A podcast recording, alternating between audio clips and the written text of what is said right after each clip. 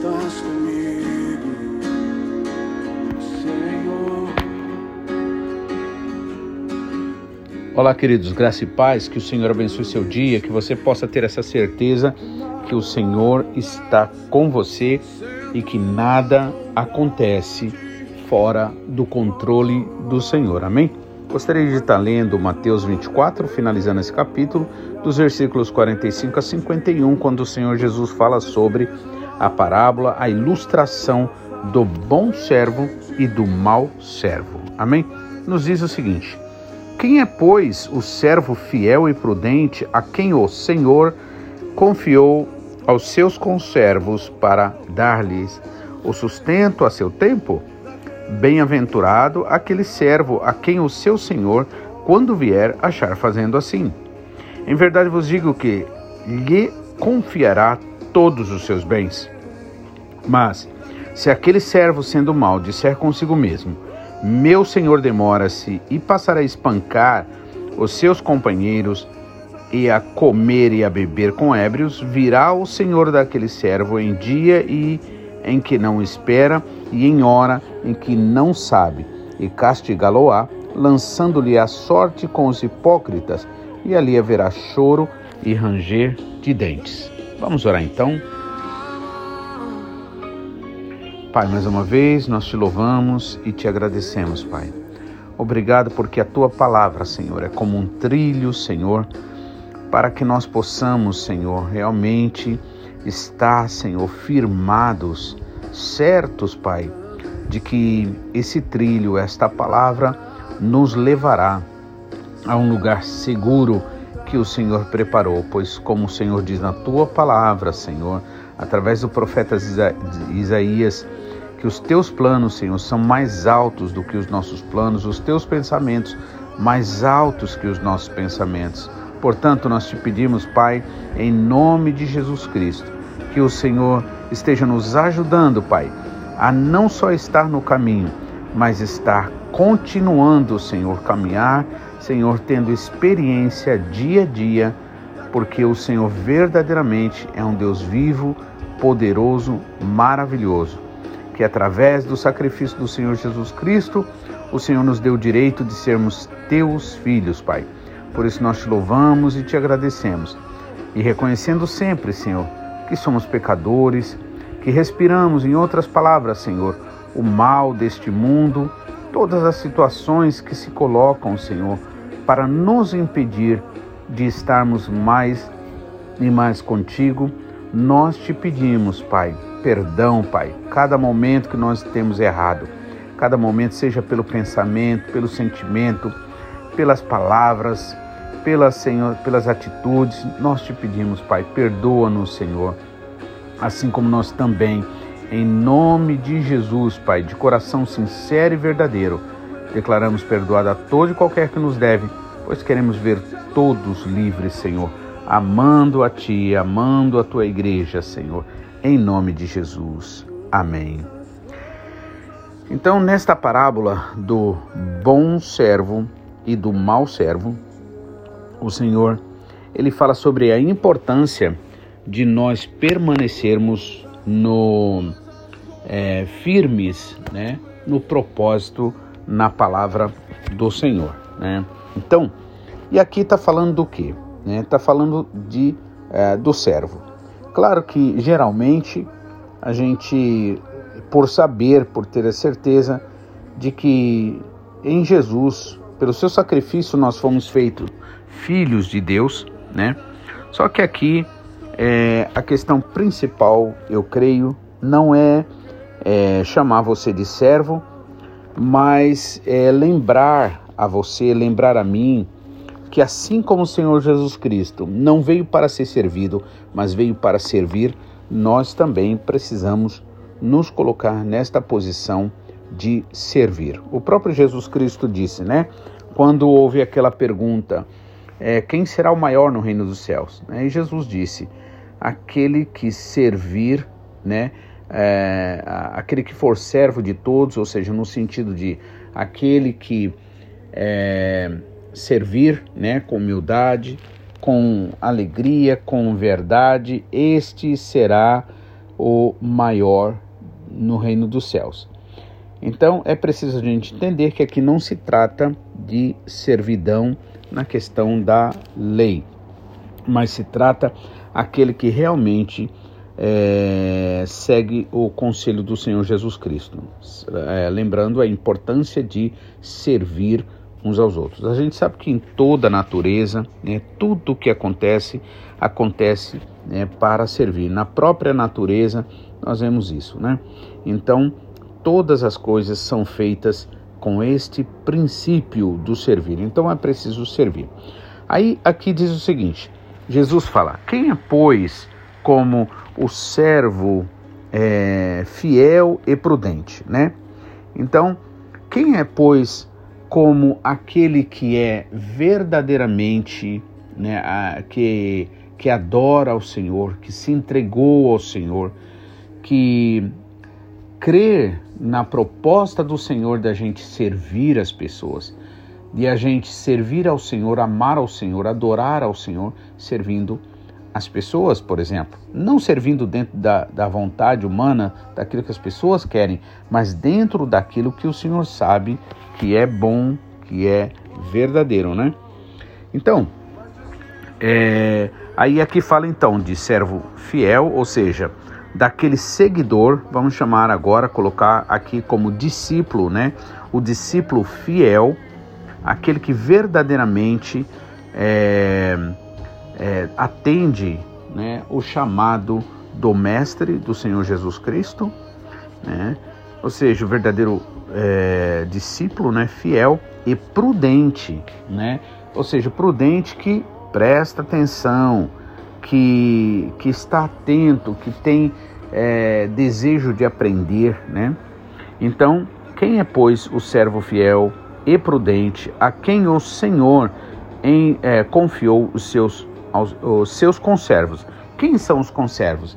São aqueles que estão é, que são colocados como sendo nossos liderados, por exemplo.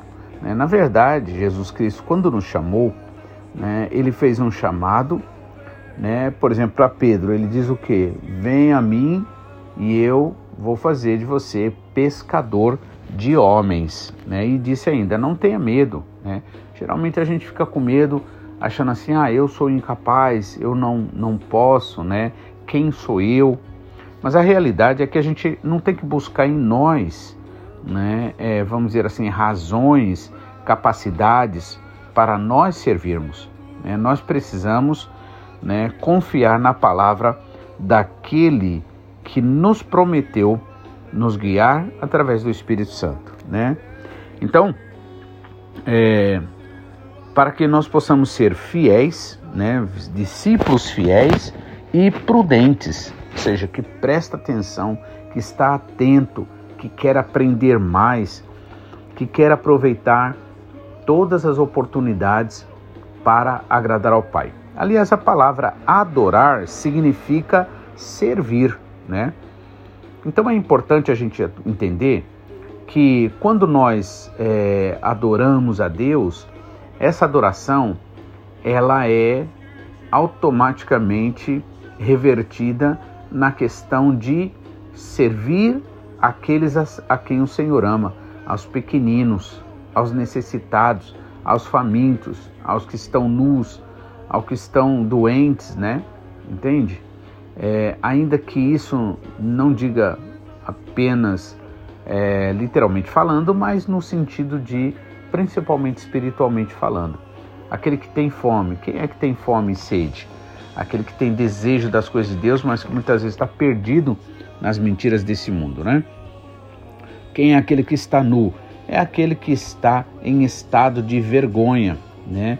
Que pelas suas atitudes, muitas vezes descoberta, a pessoa fica com vergonha. Então você ali cobre a nudez da pessoa, ou seja, você não fala mal da pessoa, você, se alguém vier falar mal dessa pessoa para você e falar o que a pessoa fez, você não aceita, ou seja, você está cobrindo ali a vergonha dela, né?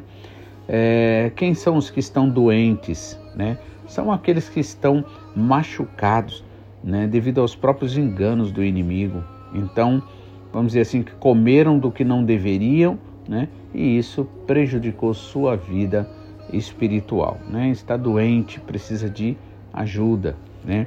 Então assim, esse chamado do Senhor Jesus para nós é um chamado para servir, né? Por isso que eu quero que você entenda essa essa leitura aqui, por exemplo, o servo, né? Não como servo dentro de um, de um espírito de, lega, lega, é, é, de legalismo, né? Por exemplo, como você tem que fazer, porque senão você vai para o inferno, não. Mas no sentido do ato de servir, né? Aquele que é adorador, aquele que é discípulo verdadeiro e prudente. Então, é, e o Senhor confiou quem? Os seus conservos. Veja, está falando de pessoas. Né? Então, sempre terá pessoas acima da gente para nos abençoar, para, nos, para cuidar da gente, para nos orientar também, né, pelo Espírito Santo, e sempre haverá pessoas abaixo de nós que precisarão da nossa ajuda.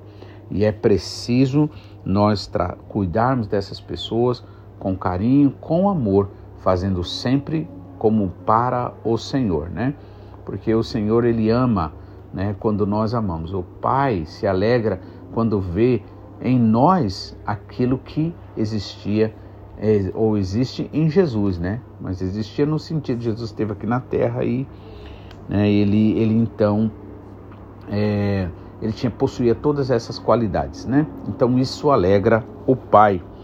Então, bem-aventurado aquele servo, ou seja, o verdadeiro discípulo, o verdadeiro adorador, a quem o seu Senhor, nesse caso então a Deus, nosso Pai celestial, né?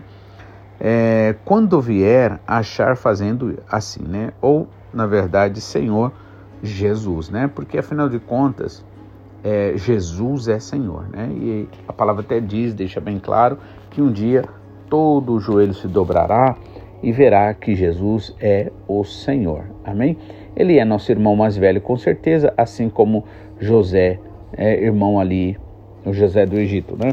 Irmão, os seus irmãos ali, né? Eles eram o que? Eles eram, é, chamavam a José de Senhor. Por quê? Porque reconheciam a sabedoria que Deus tinha dado para ele, reconhecia, né?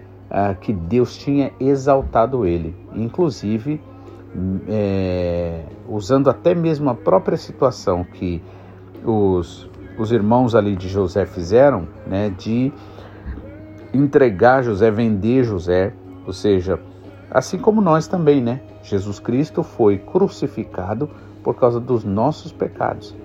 E agora ele tem essa posição de Senhor, apesar de ser nosso irmão, né? Nós tivemos o privilégio de sermos chamados filhos de Deus. Então ele é nosso irmão mais velho.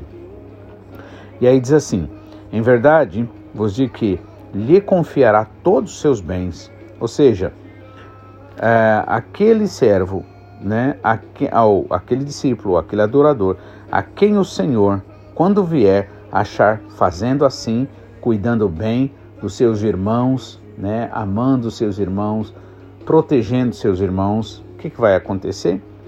o, é, o Senhor, né, nesse caso o Senhor Jesus Cristo, nos dará o prêmio, né, que será o que?